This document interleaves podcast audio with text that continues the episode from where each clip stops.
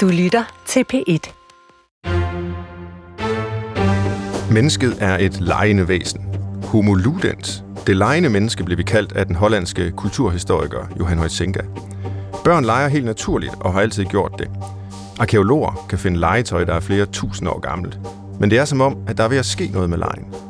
I dag skal børn i stigende grad lege for at lære, og voksne skal lege på arbejdspladsen, fordi det udvikler idéer og skaber profit.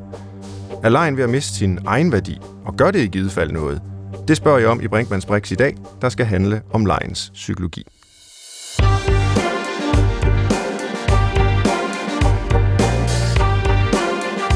I dag er legen ikke bare begrænset til børnehavens legeplads og børneværelserne derhjemme. Legen er blevet voksen. De voksne er i hvert fald i stigende grad blevet legende. Vi spiller ansvarsspil til forældremøderne i skolerne, og vi uddanner ledere gennem lege, der skal lære dem at tænke ud af boksen og dermed blive klar til en ny tids udfordringer. Desuden har den såkaldte gamification vundet indpas, altså anvendelsen af spil og leg til at forme ønsket adfærd hos borgere og forbrugere. Men hvad betyder det for legen, at den er blevet et instrument til uddannelse, strategi og kommunikation? Og hvad betyder det for børn og voksne, hvis legen ikke er fri, men kommer til at fungere inden for et strategisk udviklingsperspektiv? Det skal jeg diskutere i dag med mine to gæster, som er Helle Marie Skovbjerg, professor i leg ved Designskolen i Kolding. Velkommen til dig, Helle. Og Niels Åkerstrøm Andersen, der er professor i politisk ledelse ved Copenhagen Business School. Også velkommen til dig. Tak. Det er godt, I vil være med, og vi skal rundt om det her fænomen leg, og hvordan legen udspiller sig i et moderne samfund. Men før vi flyver op i helikopteren og ser på fænomenet ovenfra, så kunne jeg godt tænke mig at begynde sådan i det helt jordnære med jer to øh, legeeksperter. Hvornår har I leget sidst? Altså, jeg tror, jeg hele tiden er på udkig efter øh, legemuligheder, mm-hmm. egentlig. Øh, altså, det kan være alt fra, øh, ja, selvfølgelig relationen til mine børn, altså, du ved, pjat med dem, øh, og så i høj grad også i forhold til mit arbejde, som altså som dels handler om fænomenet leg, men som egentlig også i sin sådan, forskningspraksis er, er udforskende, ja, og undersøgende. Og, ja. Så jeg prøver egentlig at jeg bestræber mig på at have legens, legens attitude sådan med i det meste af, af det, jeg gør. Kan du huske, hvad det sidste var, du legede? Altså hvor du sådan ville tænke om det som leg. Nu leger jeg. Altså, øh, altså i går, der, øh, der spillede jeg Matador med, med min datter, og jeg har det med at hacke de spil. Altså jeg synes, spil bliver tit kedelige, hvis, øh, altså, hvis de ikke har det der ja, hackende over sig. Så det, det kan være alt, alt fra sådan at snyde lidt, eller okay. du ved, stjæle i banken, eller ja, den Nå, slags. Så det gjorde du? Det må ja. man sige. Nå. Men det gjorde min datter også. Så okay. på den måde var vi jo lidt enige om, hvad, det, hvad kan man sige, det der hackeri. Lad mig stille samme spørgsmål til dig, Niels Åkerstrøm øh, Andersen. Ja, vi har bordfodbold øh, på arbejde, så det, så det, det, det var i går. C B S. Altså, øh, vi, vi spiller bordfodbold hver eneste dag, og har Fedt. en tavle med point og så videre, så, så der bliver leget hver dag. Og hvorfor gør I egentlig det? Altså lige med bordfodbold, der er det en anden måde at være sammen på.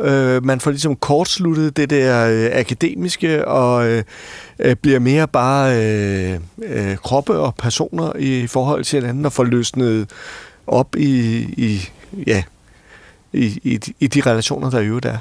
Og det er noget, fordi nu skal vi jo sidenhen i udsendelsen høre om, om dit arbejde og din forskning med mm. at, at se på leg i organisationer, altså mm. i voksne menneskers mm. arbejdsliv.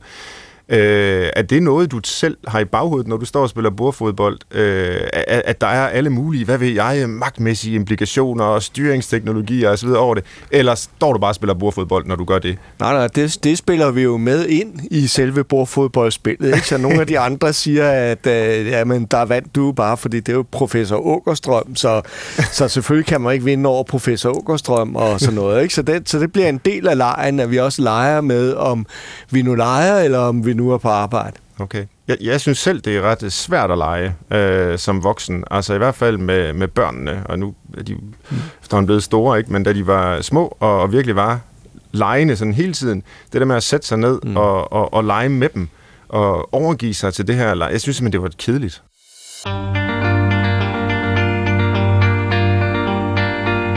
Vi begynder i børneværelset med at kigge på begrebet fri leg.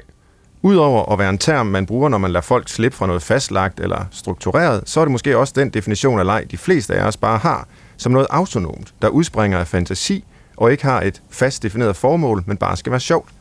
Som noget, man selv kan vælge at gå ud af og stoppe, når det ikke længere er sjovt. Men hvad betyder legen egentlig for den enkelte, både som barn og voksen? Helle Marie Skovbjerg, hvordan vil du som professor i leg definere begrebet? Altså i, i min tænkning, der arbejder jeg med et perspektiv, som jeg kalder stemningsperspektivet. Og nok har jeg kigget en hel masse på børn, men, men for mig at se, der er øh, perspektivet egentlig et generisk perspektiv. Altså det vil sige, det siger noget altså vigtigt om, hvad vi er for nogle mennesker. Øh, og det vil også sige, at der hvor jeg kommer fra, der er legen først og, ikke først og fremmest et pædagogisk perspektiv, men egentlig et, eller et pædagogisk fænomen, men egentlig et, altså et livsfilosofisk øh, fænomen, vil jeg næsten kalde det. Altså noget, der siger noget vigtigt om, hvad, hvad det er for en, en slags eksistens, øh, vi har. Og det betyder også, at når jeg kigger på legen, så øh, handler legen for mig først og fremmest om en måde at være til på, altså simpelthen at undersøge, hvem er jeg, hvem er du, hvem er verden, hvad kan ting? Så det, det er en måde at spørge til verden på, kunne man næsten sige. Øhm, øh, og, og, og det altså, betyder jo så også, at, at dem, der er med, så at sige, at dem, der definerer, hvad den spørgen skal handle om. Og for mig er det fuldstændig centralt, når vi snakker om fri leg. Altså jeg... Øh, bruger faktisk ikke begrebet fri leg selv, men kalder det deltagerdrevet leg. Altså det vil sige, det er dem, der er med, der er med til at definere, hvor, hvor det må gå hen, eller hvad det er drevet af, eller hvad der er meningsfuldt for, for den situation, der, altså, der er. Øhm, og, og man kan sige, det det, det, det giver af, af muligheder, altså når jeg kigger på det, på det med det perspektiv, det er, at jeg jo først og fremmest er, er interesseret i, altså fænomenet, som, øh, som det folder sig ud på alle mulige måder, uden nødvendigvis at bedømme, hvad det skal bruges til, men jeg er interesseret i, hvad kan man sige, de mere sådan fænomenologiske perspektiver i, øh, altså legens udfoldelse. Og med fænomenologi, der mener du altså ja. erfaringen af at lege, Af, oplevelsen ja. af at være i legen. Præcis, ja, præcis, ja. ja. Niels Åkerstrøm, har du samme tilgang til leg som noget, der er deltager drevet eller deltagerstyret? Så. Måske. Altså, jeg kigger på leg meget som øh, en særlig måde at kommunikere på. Ja. Så det er en kommunikationsform. Så i den forstand er der vel øh, et eller andet øh, overlap, så jeg spørger måske ikke, hvordan... Øh, altså, jeg tror, du, du sagde, Helle, at det var en måde at spørge på. Jeg vil sige, det er en måde at iagttage på, for en måde kommunikationen iagttager på. Øh, hvad, hvad betyder så, det, at, at iagttage gennem ja, leg? Altså, øh, det vil sige, at øh, når leg leger, så, øh, så iagttager kommunikationen både dem, der deltager i legen og verden øh, på en særlig måde. Øh, så når leg leger, så fordobles verden i leg og virkelighed. Og øh, man får ligesom en legende virkelighed, hvor man hele tiden øh, leger med det, man i... sådan almindeligvis betragter som virkeligheden. Mm-hmm. Der kommer nogle ekstra lag på, på virkeligheden gennem legen, eller hvad? Ja, det er en, for, det er en fordobling ja. af, af, af, af verden på og, en eller anden måde. Og jeg går ud fra, at det er bevidst, du siger, når leg leger. Øh, de fleste mennesker vil jo ja. nok sige, at det er Hans og Ellen, der leger, eller ja. så videre, ikke? Altså, men, men du taler om, at leg leger, og, og er det ud fra sådan en betragtning om, at leg er på en eller anden måde en proces, der gør noget med os, der fører os mindst lige så meget, som vi fører den, eller hvad? Ja, jeg tror, at al kommunikation ligesom øh, er noget, der skaber sig selv, og ikke bare kan reduceres til dem, der deltager i den. Øh, og, og for så vidt er leg også er en kommunikation, så det er også det er legen, der skaber sig selv som leg. Mm-hmm. Øh, den bryder selvfølgelig sammen, hvis øh, deltagerne, deltagerne ikke er med, og hvis øh, du, som du sagde indledningsvis, øh, keder dig bragt, øh, mens du leger med ungerne, øh, så bliver det ligesom svært for øh, legekommunikationen og, og øh, helt at fortsætte, ikke? Jo. Øhm. jo, det er jo et særligt fænomen med leg, som jeg tænkte over, at den kan jo ligesom punktere, og der skal ikke ret meget til i virkeligheden. Altså, man skal ligesom bare bryde den kontrakt, der er om, at nu er det en anden virkelighed, vi er i. Altså, ja. Og specielt måske, når børnene er blevet lidt øh, større end, end, end der, hvor de altså, først begynder at, at for eksempel have nogle objekter, de leger af noget andet, end de er, og så videre. Men, men så skal man bare sige, hør, den banan er jo ikke en telefon.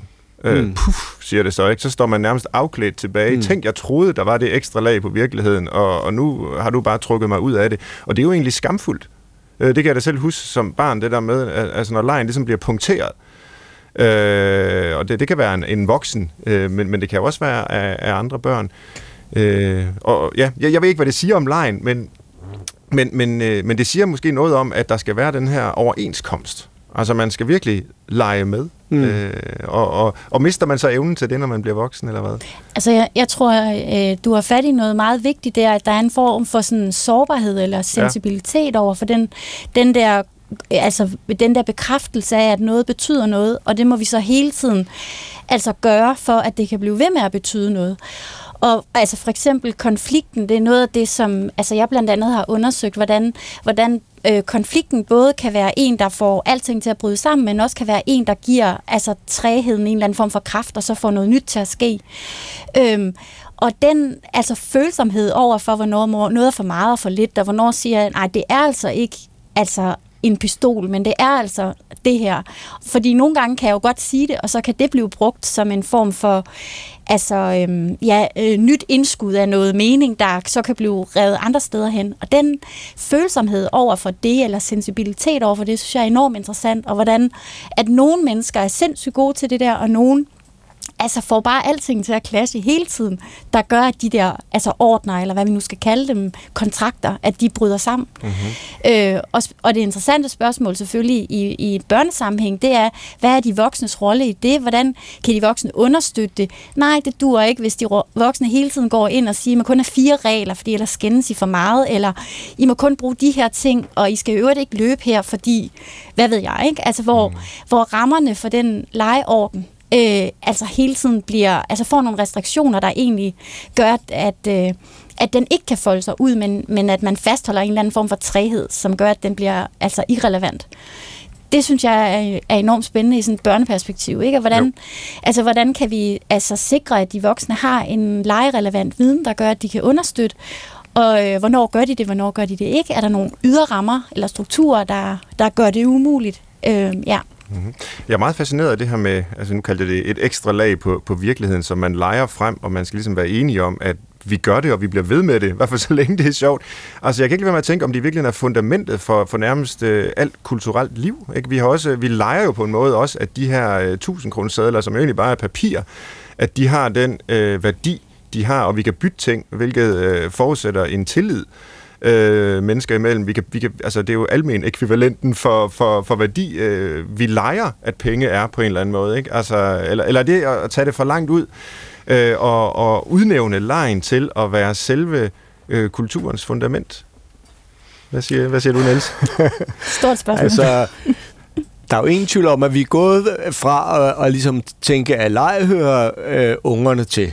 Ja. Og så øh, begynder man øh, ligesom i... Øh, i tyverne, trediverne, altså masser bliver optaget af leg, ikke? Og øh, for eksempel øh, Gadamer bliver optaget af, at øh, måske er legen selve kunstens øh, sådan, øh, oprindelse og sådan noget. Gadamer, ja. Øh, tysk øh, ja. hermeneutisk filosof, døde øh, som hundrede og to år ja, i ja. to tusind og to eller sådan noget. Ja. Ja, ja, efter et langt og produktivt liv.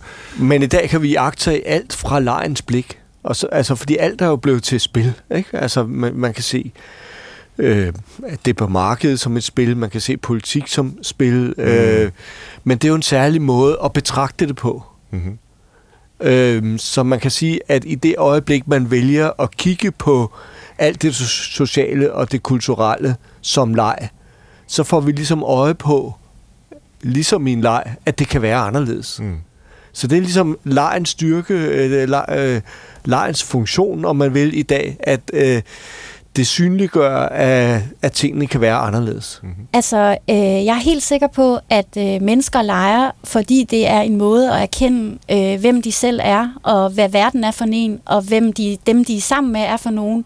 Så det er en, en smart, rigtig smart måde at, øh, at simpelthen ja, at opnå øh, erkendelser og erfaringer om, ja, hvem de er. Mm-hmm. Øh, Og det, der er smart ved legen, øh, sammenlignet med altså andre erkendelsesformer, kunne man sige, ikke? Det er, at, vil jeg sige, at den har den her spå, spørgende, åbne øh, form, der gør, øh, som, er, som også ligger i det her hvad nu hvis, ikke? Som mange børn også øh, stiller, og som Niels også peger på, at det altså på en eller anden måde øh, tilbyder altså nogle mulige muligheder. Altså det kan være sådan her, men det kan også være på en anden måde. Hvad nu hvis vi gør sådan her, og, og så sammenlignet med det her. Så det har sådan en, ja, den der åbne, øh, udforskende, altså erkendelsesform, som, øh, ja, som, er, øh, som både er en enorm måde, øh, interessant måde at være øh, i live på, altså meningsfuld måde at være i live på, men som også er, er smart, fordi den er fleksibel og, øh, og øh, hvad kan man sige, modstandsdygtig på mange måder over for den foranderlige verden, vi lever i. Og så peger du også på noget andet, som jeg også har været meget optaget af, nemlig hvad er det så for en form for attitude, vi må have, hvis vi vil altså være der. Der må vi altså næsten sådan Løstrups, ikke? Vi må, være, vi må vise tillid, vi må altså på mange måder række ud efter den anden i håb om, den anden siger ja til det, jeg har idéer. Vi må, øh, vi må have mod til at gøre ting, stå i det åbne. Vi aner ikke, hvad der kommer til at ske lige om lidt, fordi der kan være en situation, som emergerer alle mulige andre steder hen. Den form for attitude, som er fyldt af mod og håb og ja, i mit community, der, der griner vi meget af det øh, med sådan et hashtag øh, legelove, ikke? Altså man må have sådan en eller anden form for grundlæggende altså tillid til den anden, øh, som er interessant både at opleve, hvad der så sker, når man har den, men også hvad der sker, hvis man ikke har den. Mm. Ja. Ja, jeg, jeg, allerede her i samtalen, der har, kan I godt høre, jeg er sådan meget optaget af at prøve at finde ud af, er der sådan nogle menneskelige grundfænomener, og kunne leg være et af dem, og nu, hvor du nævner Løstrup, Helle, så kan jeg huske et sted i den etiske fordring, han skriver det her med, det etiske livs grundfænomen, det er at våge sig frem for at blive imødekommet. Ja. Øh, og det er for ham simpelthen fundamentet for alt mellemmenneskeligt liv, det er det, at vi våger os frem, og så kan den anden vælge at komme os i møde, eller vende ryggen til os. Og det er jo lige præcis det, leg er, en invitation til den anden til at være med. Ja, man kan selvfølgelig også godt bare lege selv, selvfølgelig, men, men typisk vil legen jo være et socialt fænomen, der udspiller sig i en eller anden form for fællesskab, hvor, hvor, hvor hvor der er noget etisk fundamentalt ved, at man våger øh, sig frem ind i det fællesskab og inviterer den anden, der så meget nemt kan, kan, kan punktere det. Øhm, jeg ved ikke, om det overhovedet er et meningsfuldt spørgsmål, eller i hvert fald et, der kan gives et godt svar på, men hvad sker der, hvis børn ikke får lov at lege? Har, har man nogen øh, erfaringer med det? Øhm Altså, jeg kan i hvert fald sige så meget, at der er en, en sammenhæng imellem altså sådan social udsathed og så mangel på det, man kunne kalde, altså lidt firkantet, jeg er ikke jeg er glad for at bruge det ord, men altså det at have legekompetencer og så være socialt udsat. Så på mange måder kan man sige, at øh, de børn, der altså ikke leger, de har i hvert fald sværere ved at få at tilgå altså sociale relationer. Mm. Og omvendt, at hvis man er en rigtig god leger, øh, så har man høj status i øh, altså De, de sociale sådan samspil. Og derfor kan man altså kan man sige det, det er i hvert fald rigtig en rigtig det er rigtig smart at styrke øh, børnene i altså både at have et bredt legerepertoire og lege med mange forskellige børn, fordi det så vil altså gøre deres altså sociale relationer bedre.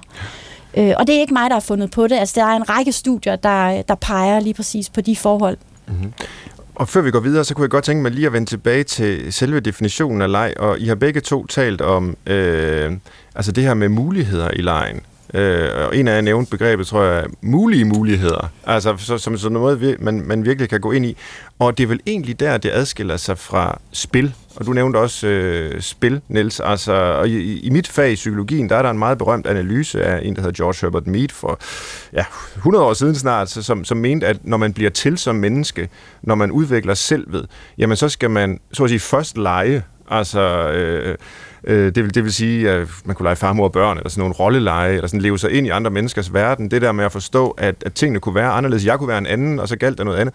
Og så kommer spillet bagefter, hvor, hvor der selvfølgelig er et frirum, men hvor der samtidig er en begrænsning sat ved nogle regler. Så der er nogle muligheder, men der er ikke alle mulige muligheder, hvilket der jo egentlig er i, i, i lejen. Og, og Niels, du nævnte, at flere og flere ting bliver gjort til spil.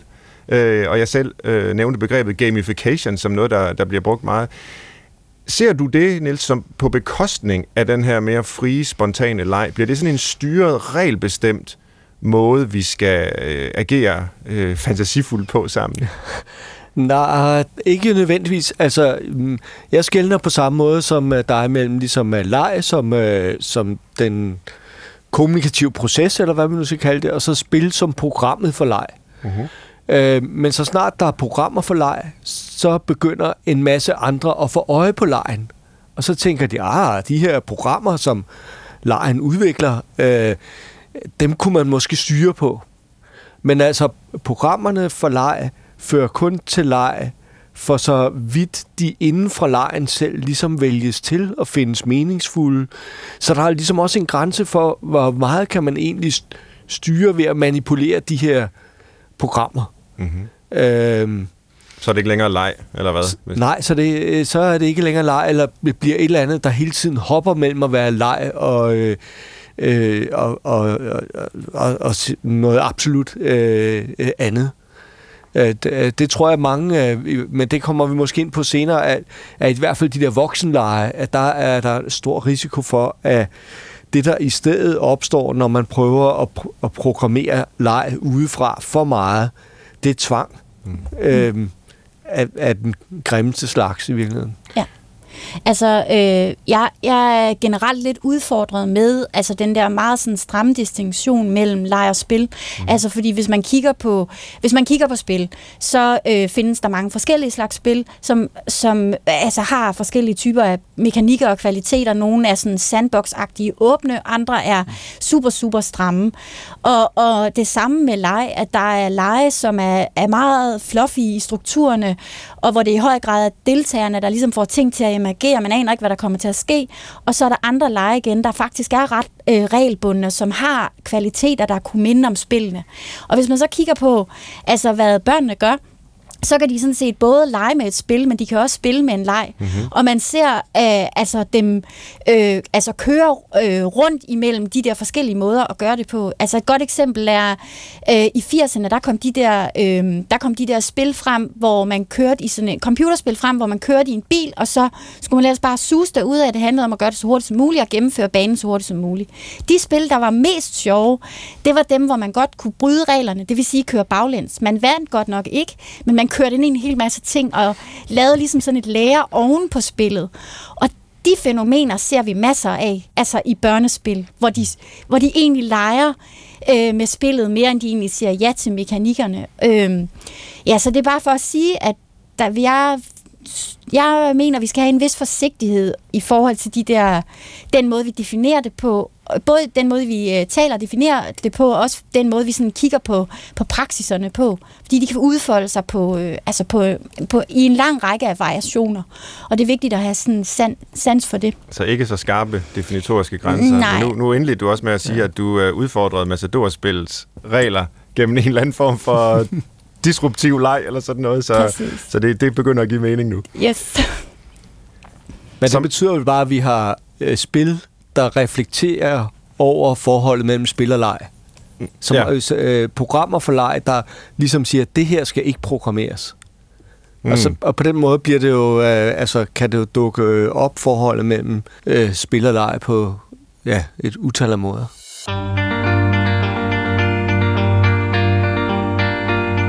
Som jeg var inde på i programmets indledning, så er der en tendens til, at legen er blevet et værktøj til at nå et bestemt mål, snarere end noget, der får lov at have værdi i sig selv. Man taler om ledere, chefer og pædagoger som legemagere, og legen som en vej til udvikling, både i en voksen erhvervskontekst og i en institutionskontekst, hvor børn skal lære gennem legen. Og jeg vil nu gerne ind på, hvad det betyder for os, at legen på den måde relateres til bestemte ydre mål eller formål øh, på den her måde. Og, og med mig er altså Niels Åkerstrøm Andersen og øh, Helle Marie Skovbjerg. Og, og Niels, hvad findes der af eksempler på det her, som jeg nu her kalder den instrumentaliserede leg i voksenlivet? Det er jo noget, du har studeret rigtig indgående, men bare lige sådan for at få en fornemmelse af, hvordan ser det ud, hvad taler vi om? Kan du så prøve at give nogle eksempler? Og, det, det er jo også, altså, i forhold til moderne organisationer, så har man egentlig haft blik for leg rigtig længe. Mm-hmm. Øhm, altså helt tilbage til tyverne, der brugte man ligesom konkurrenceleje på arbejdspladser. Det gav sådan lige et ekstra sæt i interessen for det at arbejde. Øh, og i, øh, i halvtredserne efter anden verdenskrig, hvor vi meget får udviklet lejens form øh, under, under krigen, øh, så får vi øh, alle mulige businessspil og sådan noget, og træningsspil. Og, øh, og, og der er det meget sådan pædagogisk blik på legen, hvor man gerne vil øh, mener, at for eksempel ledere kan træne det at være ledere gennem øh, forskellige lege. Og i dag får vi øh, det, øh, øh, som, som Helle også sagde, en masse lege, der er meget øh, øh, opmærksom på, at de ikke skal stå i vejen for legen. Så i, i dag vil man gerne have, at organisationen leger med sig selv, og at der ikke er et bestemt formål med det. Mm-hmm. Fordi formålet skal helst dukke ud af legen. Det betyder ikke, at der ikke er et program, eller ikke er nogen strukturer, men man har prøvet at trække det lidt tilbage, så man for eksempel leger med organisationens fremtid. Så man har denne her idé om, at en organisationsudvikling, den er blevet begrænset af dens fantasi om, hvad fremtiden består i. Og derfor vil man gerne have medarbejderne til at udvikle deres fantasi om, hvilke mulige fremtider organisationen kan have. Det er derfor, man skriver i stillingsannoncer, at man skal have en medarbejder, der kan tænke ud af boksen. Ja, ja, det, noget, det, der er masser af lege, der handler om at tænke ud af boksen. Ja. Både, både ud af boksen med hensyn til, til, til fremtiden, men også at tænke ud af boksen med hensyn til at få øje på sine kollegaer på en ny måde. Fordi man gerne har folk til at arbejde sammen. Men hvis øh, du og jeg for eksempel så var kollegaer, og jeg har et meget fikseret billede af dig, så ville det ligesom begrænse, hvad det var for nogle menneskelige ressourcer, der var i organisationen. Så, så det er også at udvide den sociale fantasi, for eksempel. Men, og der er det måske mig, der er for skeptisk, men jeg kan ikke lade være med at tænke på, specielt øh, på baggrund af den samtale, vi lige har haft om, øh, hvad leg er, og væsentligheden af det sådan, øh, øh, ja, i en vis forstand ustyret, at der må jo ligge en hel masse styring bagved, når en organisation vælger at se sig selv som en legende organisation, hvor, hvor legen netop skal være friholdt fra ydre formål. Er det, jeg så kan man sige, det er måske i sig selv så et ydre formål, mm. men, men er det ikke også øh, i sidste ende styret af sådan en virksomheds, øh, hvad kan man sige, berettigelse i verden, nemlig at tjene penge? Hvad nu, hvis, hvis ja. den her leg fører til, at virksomheden ikke tjener penge, så holder den jo nok op med det. Ja, det er klart, der i en eller anden grad er øh, et formål, men, men organisationer simpelthen blev i tvivl om sig selv. Mm-hmm. Og vi ansætter også ligesom medarbejdere til roller, der ikke ligger fast. Så vi vil gerne have, at, øh, at folk overskrider de roller, de egentlig i ansættelsessammenhæng har fået. Så derfor vil vi gerne have, at medarbejderne leger med andre måder at være med i organisationen på. Så derfor er organisationerne, øh, de, de vil selvfølgelig gerne ligesom blive ved med at eksistere, hvor, hvad, hvad det nu er, afhængig af om det er en virksomhed, eller en børnehave, eller et eller andet. Men de mener egentlig, at, at, at en trussel mod deres eksistens, det er ligesom, hvis de stivner i deres egne strukturer, og leg er blevet ligesom et redskab til at sikre, at de ikke stivner i deres eget strukturer. Mm-hmm. Så de har ikke et endeligt mål. Altså, de vil... De vil meget gerne have, at man leger med næsten alt i organisationen, for at sikre, at, at, at organisationen er plastisk. Så man kan næsten sige, at idealet i dag for en organisation, det er en organisation, der hver dag er ved at opstå på en ny måde. Men Niels, der kunne jeg godt tænke mig at spørge dig, når du så siger leger, altså øh, hvis jeg kigger på på øh, hvordan altså den pædagogiske praksis for eksempel forholder sig til nogle legetyper, så er det klart, at i sådan en øh, altså i sådan en læringskontekst, der er der nogle legetyper, der totalt udgrænses, og som man ikke vil have mm. i skolen for eksempel, ikke? Mm. Og der kunne det måske være meget spændende at prøve at spørge dig, er der så nogle legetyper, der i med henblik på at opnå den her altså legende kultur, hvor man ligesom hele tiden sikrer plasticitet, er der så nogle legetyper, som udgrænses, eller siger man ja til alt? Nej, der, altså jeg vil sige, det der udgrænses nogle gange, øh, det er for eksempel referencen til virkeligheden. Altså det vi var, vi var inde på tidligere, hvad er leg? Altså hvis, hvis leg er det der med at fordoble verden i leg af virkelighed, og så leg leger med virkeligheden. Så det der er forbudt i en leg, det er at sige, jamen det kan jo ikke lade sig gøre. Mm. Det, det, så, øh, så, så den vold, der nogle gange dukker op, jeg, jeg var for eksempel ude at holde et oplæg, og lige før jeg kom på, der var der en anden fremtidsforsker, der skulle øh, lave sådan noget fremtidsværksted for, jeg tror det var nogle pædagoger, og så skulle de lege med, hvad er en børnehave i fremtiden? Og, øh, og der, hvor konsulenten brød ind ligesom, og sagde, nu overskrider du grænsen, mm. øh, det var det, der var en øh, pædagog, der rakte fingeren op og sagde, det kan jo ikke lade sig gøre, fordi vi får færre og færre penge. Og, og den reference til virkeligheden, den fik øh, konsulenten med det samme påpeget, at den var uproduktiv i lejen, og den kunne, øh, den kunne godt lægge væk, fordi at det var ikke pengene, der afgjorde, om øh, øh, børnehaven overlevede de næste år. Det var, om de løbende fik udviklet, hvad en børnehave var. Så, så, så det der med, at det kan ikke lade sig gøre, det, Øh, altså, den der, altså, der er en realitetsfornægtelse i en del af de der lege. Det, det, det synes jeg er ret voldeligt øh, i, øh, i, i i hvert fald nogle af de, de måder, man leger på i dag i, i organisationer. Men hvor, hvor ligger så volden? Jeg skal bare være sikker på. Ligger den i, i, i virkelighedsfornægtelsen og ja. Kvælningen af de stemmer, der forsøger at fastholde en etablering til virkeligheden? Lige præcis, ja, ja, ja, lige præcis. Ja, ja. Ja. Altså, jeg har selv fået enormt mange henvendelser fra folk, der, hvis jeg kan tillade mig at sige det på den måde, har været udsat for den slags lege.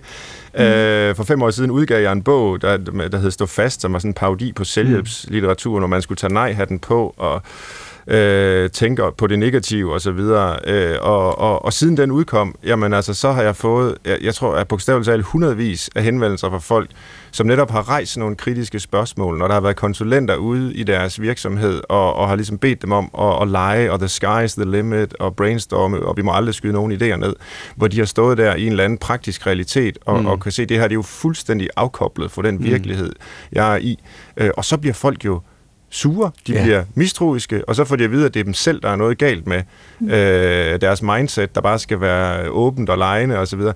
Det, og det er jo her, det, det synes jeg er meget spændende, og i dit arbejde, Niels, der, hvordan legen så bliver magtudøvelse. Ja. Simpelthen. Ja. Og, og, og mit spørgsmål... Ja, ikke bare magt, altså for, nu er jeg politolog, der er ja, magt, du har, det er noget, noget, noget positivt, magt, ja. Ikke? Men, jo, jo, jo. men det bliver tvang, ja, og tvang. Det bryder jeg mig det. virkelig ikke om. Nej. Altså. Er, er det noget, man ser også? Fordi nu, nu taler vi så, Helle Marie Skovbjerg, på, altså med, med voksenlivet og organisationerne, men, men den her tvangsmæssige leg, er, er det noget, man ser øh, andre steder i samfundet, altså hos børn for eksempel? Altså i en pædagogisk po- kontekst, der er der i mange år været en stærk sådan, diskurs om, at alle skal være med, mm. og man har lidt undervurderet, vil jeg sige, øh, altså for eksempel publikummets rolle, altså det, at man skal kunne have lov til at træde ud og se på, og at det er egentlig også en, altså en, en værdig position, forstå mig ret, Øh, og at det er en position, der sådan kan give dem, der er tryghedsgrunde, eller hvad ved jeg, faktisk øh, lige vil sætte an. Og jeg, jeg, jeg øh, altså er meget på linje med, med dig, Niels, når du, når du er kritisk over for, for det tvangsmæssige, for det, det er faktisk, det jeg holder det faktisk op med at være leg, og så bliver det et eller andet mm. andet. Jeg ved ikke, mm. hvad jeg skal kalde det. Så hvis vi skal skabe gode muligheder for leg, altså for leg øh, hos, for børnene, så skal de altid have mulighed for at træde ud og sige nej. Fordi ellers så holder det op med at være deltagerdrevet, og hvis det ikke er deltagerdrevet, så vil jeg sige, så er det ikke leg. Øhm, ja.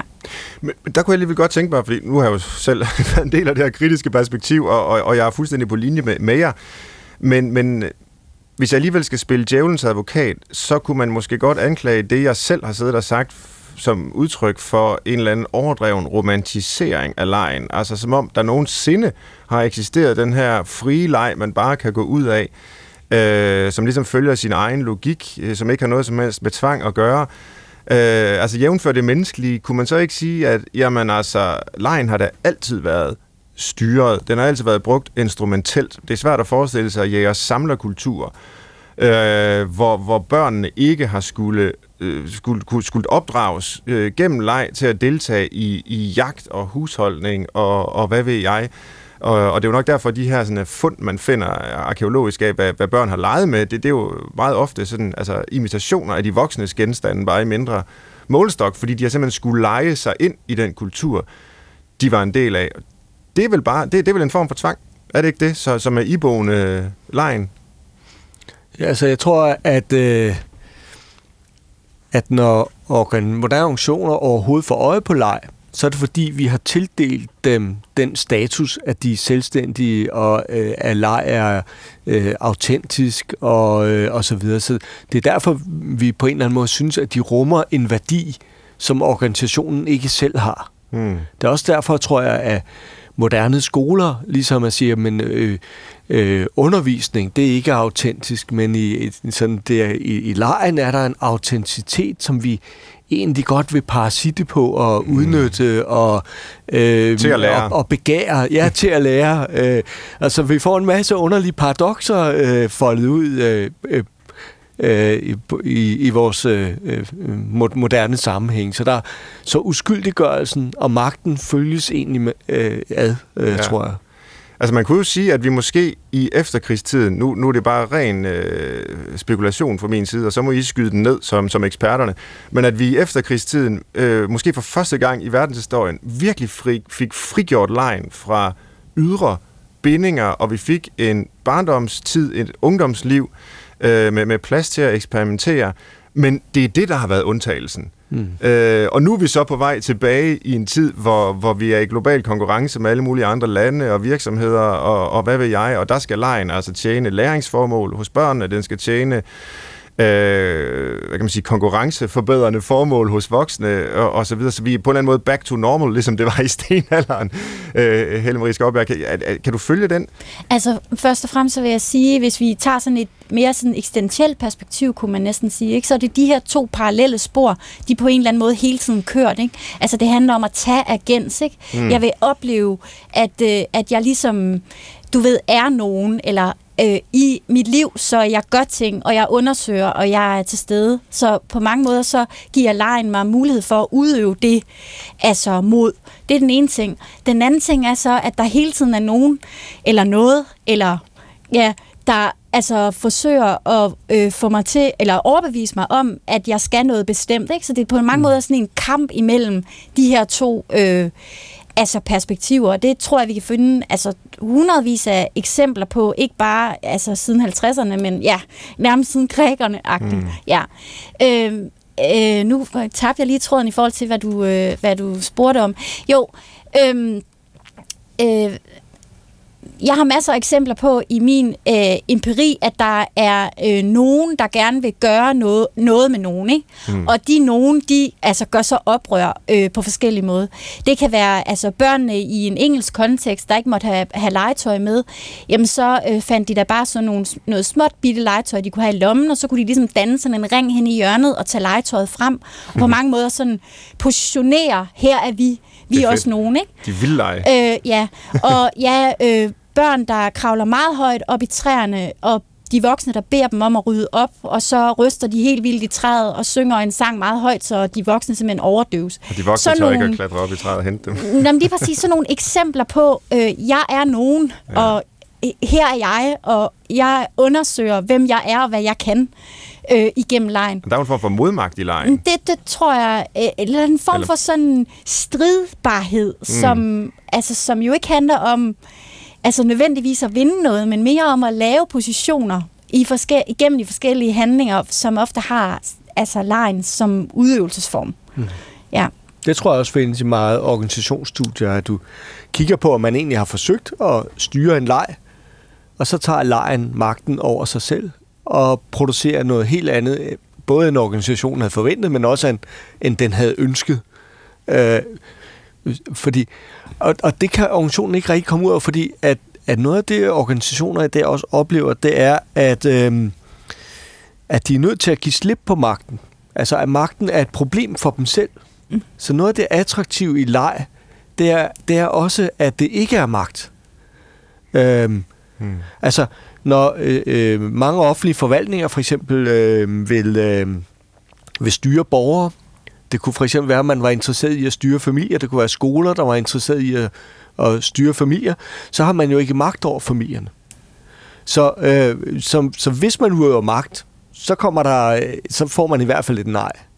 Altså, øh, hvis, øh, hvis du får at vide til en skole-hjem-samarbejde, at nu skal du være, nu skal du ikke være spildfordærfer i den der lege med dine unger. Nu skal du lege autentisk, eller hvad de nu kan finde på at blande sig i. Øh, men i stedet så inviterer de alle forældrene til, øh, til at, at lege. Så siger de ikke, hvad I skal. Men de prøver at lave den ramme, i hvilke I selv finder på det, lærerne ellers ville have sagt i bedste tilfælde, set fra skolens side, at, øh, at I skulle binde jer til. Ikke? Så det kunne være, at man i leger Øh, omkring, hvad er egentlig forældrenes ansvar over for skolen. Så det er en mere subtil øh, kan man sige, påvirkning af, af menneskers adfærd, ja, i en bestemt retning, ikke? Ja. Jeg tænker også på, øh, altså der er jo eksempler på virksomheder, nu ved jeg ikke, hvor meget bund det har i realiteten længere, men det hørte man om øh, for ikke så længe siden, ikke? At, at det ikke er Google, der for eksempel siger, jamen altså en dag om ugen, det har I bare til fri. Jeg leger i virkeligheden, ja. Eksperimenteren med, med små programmer, I kan gøre, hvad I vil i virkeligheden. I skal bare være kreative, og vi sætter fantasien fri. Men der kan jeg da ikke andet end forestille mig, at der er en helt klar forventning om, at der ligesom skal komme noget ud af det der. Mm. øh, men, men hvor man netop prøver at styre øh, mennesker ved at og, og få dem til at styre sig selv. Mm. Altså, øh, og, men, men spørgsmålet er så hele tiden, det er jo det, vi har kredset om nu efterhånden længe, er det så leg? Altså, hvor, hvor, hvor, hvor, hvornår holder det op med at være leg? Hvor lidt styring skal der til, før vi må sige, jamen nu er det altså produ- produktivitet eller, eller et eller andet andet, og ikke længere leg. Men kan det ikke være flere ting på én gang? Hvis nu vi regner med, at der er ligesom mange strømme af kommunikation. En af dem er legens, og så er der nogen, der er beslutningen, så er nogen, der er magten, så øh, alt muligt øh, andet, og de kigger jo egentlig på hinanden.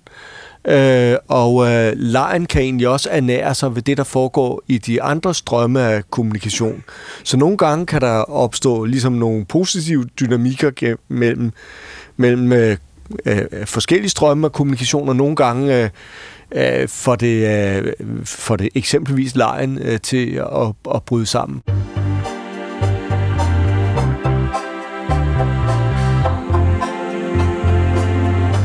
Jeg indledte udsendelsen med Johan Huizingas definition på mennesket som et legende væsen. Han mente, at kulturens væsentligste fænomener som sprog, teater, litteratur, ceremonier osv. udsprang af legen.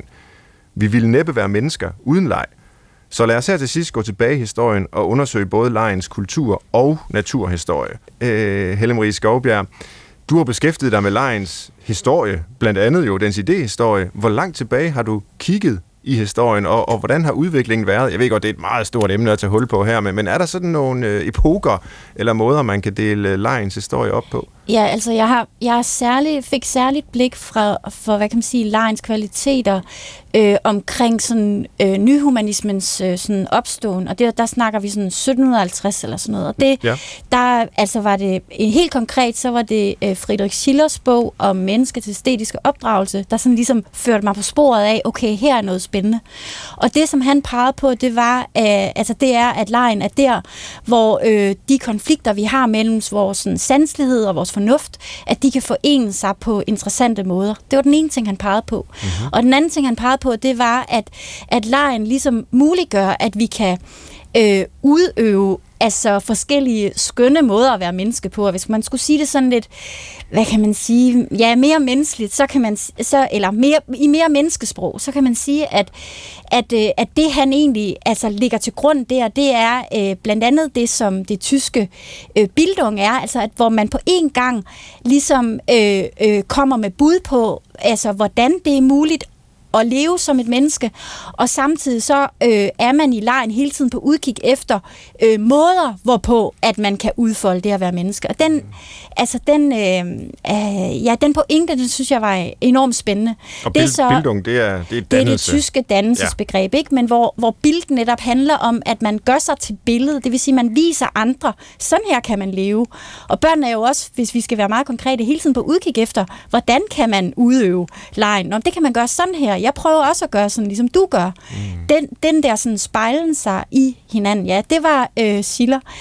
Øhm, og så øh, Schiller førte mig så videre til, til Nietzsche, som også er en anden sådan berømt øh, tysk filosof, som har, øh, som har øh, den her idé om øh, viljen til magt, eller viljen til at magte sit liv. Og der gør han...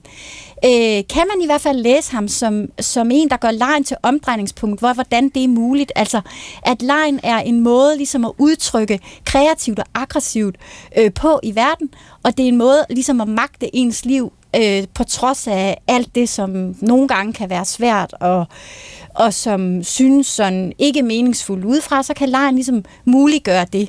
Så de to, øh, altså de to filosofer har betydet rigtig meget øh, for min, for min sådan måde at og angribe det, de her lege, øh, altså perspektiver på. Øh, og på mange måder, sådan, øh, de spørgsmål, de stiller for de der par hundrede år siden, er på mange måder de spørgsmål, vi hele tiden vender tilbage til. Altså, hvad kan legen gøre godt for i vores liv? Hvordan er legen øh, et udtryk for vores sådan, eksistentielle måde at være til stede på? Og kan man bruge legen til noget som helst i forhold til alle mulige andre interesser? Øh, Ja, så øh, og, og ja. Både Schiller og Nietzsche, det er jo, kan man sige, mænd fra Centraleuropa, for at sige det på den måde, altså et bestemt sted øh, fra et bestemt perspektiv i, i, i verden. Ja. Øh, og det kan være, det er at gå ud over den ekspertise, vi har også tre her, men, men, ja. men hvor universelle, vil du sige umiddelbart, at deres idéer om legen er, og hvor bundet er de til et bestemt øh, tidspunkt i historien og et bestemt sted. Hvis, altså, for, jeg går ud fra, at børn leger overalt i verden, klart, og har gjort klart. det ja. altid, og forhåbentlig vil blive ja. ved med det. Men, men ja. er den her særlige forståelse af leg, du udtrykker der, øh, knyttet til, til Centraleuropa for, for altså et par hundrede år siden? Det er klart, at der, der ligger jo øh, altså både en historie om sådan frihed og øh, ja, demokrati, og øh, i det hele taget det her med, hvordan mennesket er placeret i øh, verden, ikke? Altså vi kender, øh, vi kender frasen om, at Gud er død fra Nietzsche, så øh, mennesket bliver altså ansvarligt på en anden måde for sin eksistens.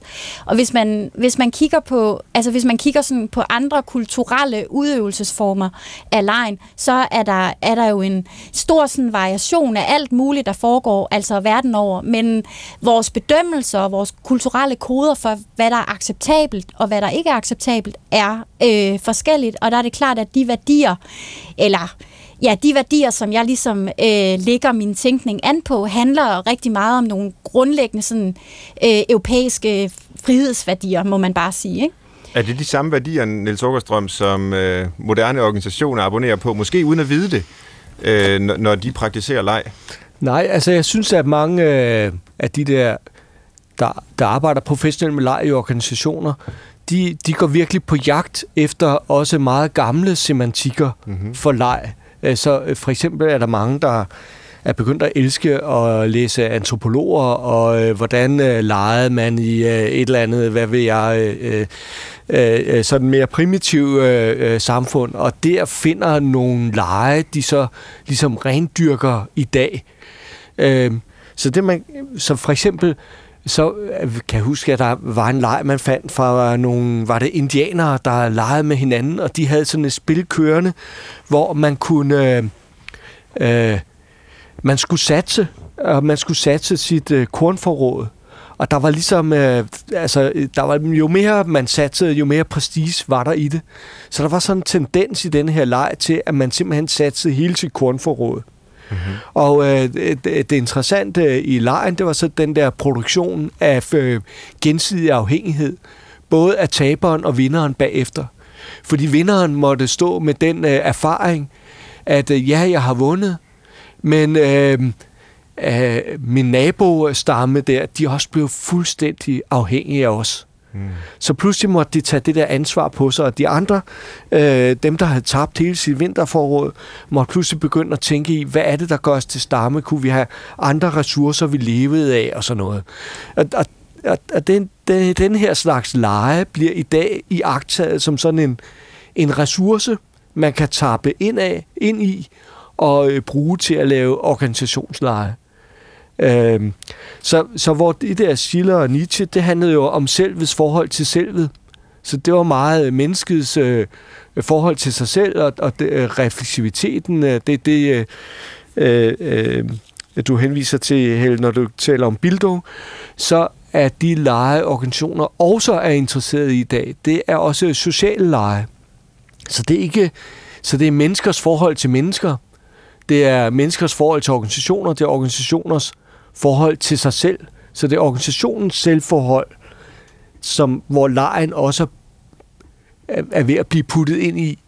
Øhm, Men det lyder ja. som om, der sker sådan en øh, eksplosion, en, en, en kreativ, vi kan ja, kalde det legende ja. eksplosion øh, på, på området. Øh, og hvis vi skal prøve at fremskrive den tendens, hvis det ellers er en tendens, øh, hvor tror jeg så den... ender, eller den, den ender jo nok ikke, men den fører os et eller andet sted hen. Øh, hvis vi nu mødes igen om, om nogle år og, og ser på legen i, øh, hvad ved jeg, to tusind og fyrre eller tredive, hvad, hvad, hvad tror I så, vi vil tale om, Helle? Altså først og fremmest, så tror jeg, vi vil tale, øh, tale ud fra sådan en succeshistorie, fordi det, jeg i hvert fald oplever lige nu sådan forskningsmæssigt, det er fra at være altså være lidt sådan et pjatforskningsfelt, som, altså, som kun dem, der ikke forskede, eller kunne finde ud af at forske i andre ting, ligesom gjorde, så er forskningsfeltet leg virkelig fuldstændig eksploderet. Og, og det er jo en god ting, og det tror jeg kommer til at, altså, tror jeg kommer til at tage, øh, altså, tage fart over de næste år, fordi, altså, eller jeg tror i hvert fald en af grundene til det er, at vi er fedt op med, med de svar øh, på vores udfordringer, som vi tidligere har måttet sådan ligesom acceptere. Vi har brug for nogle andre svar, det her med mod og ligesom turde stå i det åbne og, og øh, turde og sige, at der er en masse usikkerhed omkring, hvordan vores virkelighed og verden er, og det kan legen ligesom på mange måder øh, give, gør, give os mod til at turde stå i. Det, det tror jeg kommer til at, øh, at vinde, øh, altså vinde frem øh, de næste år. Jeg tror, øh, øh, det vi så også vil komme til at tale om de næste, eller om tredive år, eller hvad ved jeg ikke, det er, har vi sikret øh, altså alle legens øh, øh, dimensioner på, øh, på værdig vis? Har vi udgrænset nogen? Øh, har vi overset nogen? Øh, hvad gør vi med overromantiseringen? Gør det, at vi så falder i nye huller? Jeg, ikke, jeg kan ikke lige gennemskue, hvad det er for nogen, men det er klart, at forherligelsen af visse fænomener gør jo, at, at vi kommer til at overse noget, ikke? Mm. Øh, ja, så det vil være sådan nogle tanker, jeg tror, jeg vil gøre mig om, om nogle år.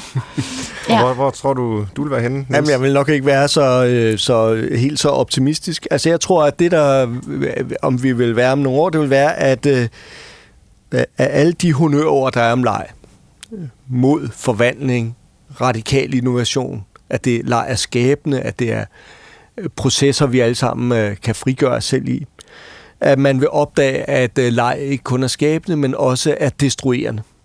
Og så noget af det, jeg arbejder med for tiden, det er, hvordan at den danske velfærdsstat eksempelvis øh, ikke bare øh, siger, at der er noget i velfærdsstatens omverden, der er en trussel mod den, men at den egentlig oplever sine egne strukturer som velfærdsstatens største trussel.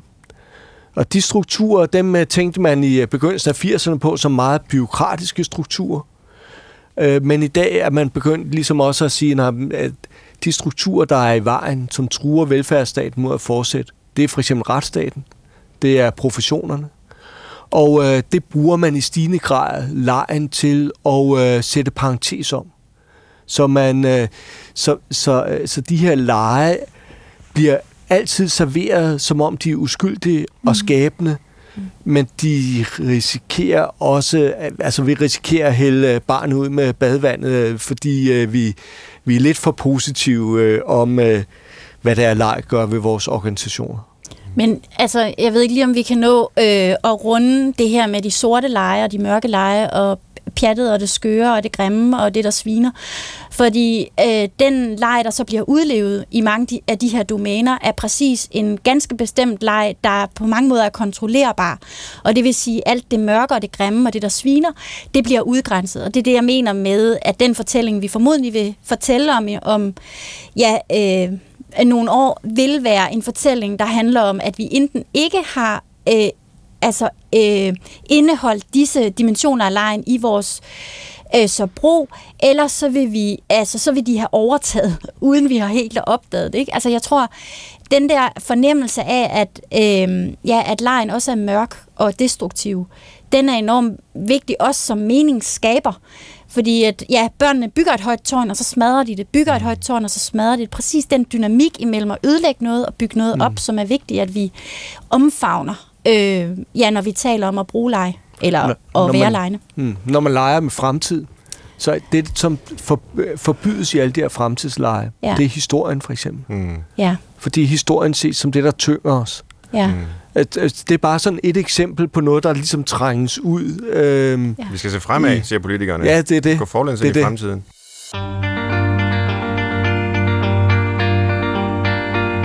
Niels Åkerstrøm Andersen og Helle Marie Skovbjerg, det har været utrolig spændende at øh, tale med jer om leg, både på børneområdet og i de voksnes øh, organisationer.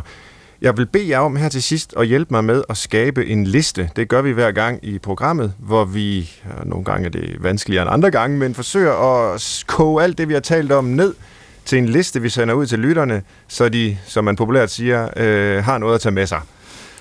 Øh, jeg kunne tænke mig at høre, om I er med på at, at, at lave en liste, der handler om, hvordan man bliver bedre til at lege. tre punkter, hvis vi kan lave det. Sådan bliver man bedre til at lege. Og så, så kan vi selvfølgelig have alle mulige reservationer. Jamen, bør man blive bedre til at lege? Der er også den bagside, vi har været ret meget inde på. Øh, men sådan skudt fra hoften. Øh, hvad siger I til det? Hvad skal man gøre? Hvad skal... Altså, jeg, jeg vil gerne lægge ud med at sige, at man skal finde noget, man interesserer sig for. Altså, danskerne ja. går jo til hobbies som aldrig før. På mange måder bliver det jo et legerum, altså ja. der, hvor det sker. Så, så finde noget, man interesserer sig for, og så selvfølgelig finde nogen, man kan lege med. Ja. Altså, øh, øh, det er ligesom de to vigtigste ting. Og så, øh, og så er det også klart, at øh, man skal jo på mange måder også øh, beslutte sig for, altså have den her attitude, som jeg også har vendt tilbage til nogle gange. Altså beslutte sig for, at det, det, det vil man gerne. Der skal på en eller anden måde være sådan en vilden, eller mm. ja, de tre ting er i hvert fald vigtige. Ja.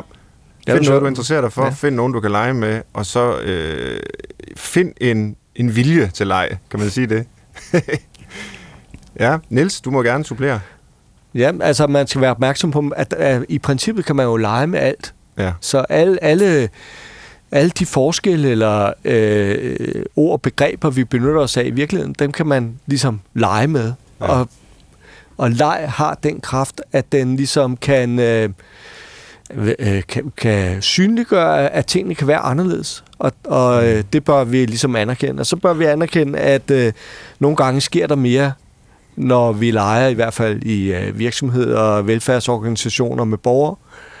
At vi også ligesom skal være opmærksom på det, Helle kalder den mørke side mm. af legen. Så hvordan laver vi øh, en tryg ramme for legen? Det synes jeg er rigtig gode pointer. Selv kunne jeg tænke mig at føje til, at man skal vide, hvornår man ikke skal lege. Jeg tror ud fra, hvad I har fortalt her, at man vil blive bedre til at lege, hvis man forstår, at der også er øh, områder i livet, som ikke skal handle om leg. Altså hvis man har leget hele dagen på sit arbejde, jamen, så er det måske ikke så sjovt også at skulle lege med ungerne, når man kommer hjem. Øh, måske skulle det være omvendt, at man faktisk arbejdede på arbejdet og legede med børnene, når man kom hjem, selvom arbejdet jo godt kan være legende, som vi har hørt i dag. Det var i hvert fald alt, hvad vi nåede. Tak til begge mine gæster, Niels Åkerstrøm Andersen og Helle Marie Skovbjerg. Tak også til Dan Grønbech, min flotte producer. Øh, man kan skrive til os på Brinkmanns Brix, snabelag, d r punktum d k. Man kan også altid downloade programmet og lytte til det som podcast. Det var psykologitimen for den her uge. Ud og leg med jer. Jeg håber, vi høres ved i næste uge, samme tid, samme sted. Tak for nu.